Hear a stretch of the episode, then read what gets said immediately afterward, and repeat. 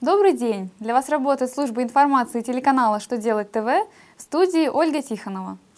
В этом выпуске вы узнаете, по какой форме представить декларацию по НДФЛ за 2014 год, каким образом и кто будет оценивать эффективность нормативных актов, куда гражданину обратиться за помощью в получении пособия. Итак, о самом главном по порядку – ФНС утвердила новую форму и порядок заполнения декларации по налогу на доходы физических лиц. Ее следует представлять, начиная с отчетности за 2014 год. Напомним, что не позднее 30 апреля 2015 года декларацию о доходах по форме 3 НДФЛ должны подать индивидуальные предприниматели, физические лица, продавшие в 2014 году свое имущество. Например, автомобиль или жилье, которое находилось в их собственности менее трех лет. Декларацию необходимо представлять и тем, с кого не был удержан НДФЛ при выплате дохода. Это счастливые обладатели дорогих рекламных призов, арендодатели, сдавшие в аренду гражданам недвижимость и другие лица, перечисленные в статье 228 Налогового кодекса.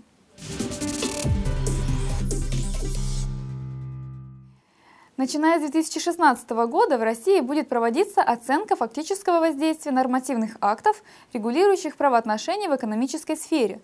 Согласно постановлению правительства России, инициаторами оценки могут выступать президент, Кабмин, а также комиссия по проведению административной реформы.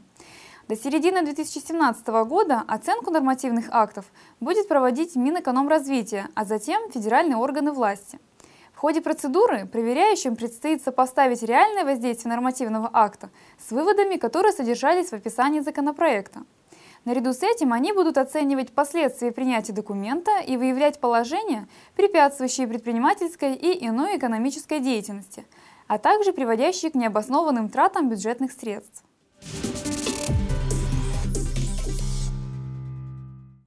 Минтруд утвердил порядок оказания Фондом социального страхования бесплатной помощи застрахованным гражданам. Согласно приказу ведомства, она будет состоять в подготовке ходатайств, заявлений, жалоб, а также в представлении интересов граждан в суде. В документе предусматривается, что за помощью в фонд могут обратиться лица, которые по каким-либо причинам не смогли получить пособие по беременности и родам, по уходу за ребенком или по временной нетрудоспособности. Кроме того, фонд поможет в установлении местонахождения страхователя и его имущества, на которое по решению суда может быть обращено взыскание.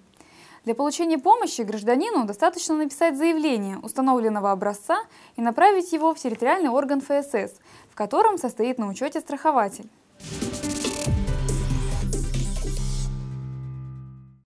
На этом у меня вся информация. Благодарю вас за внимание и до новых встреч!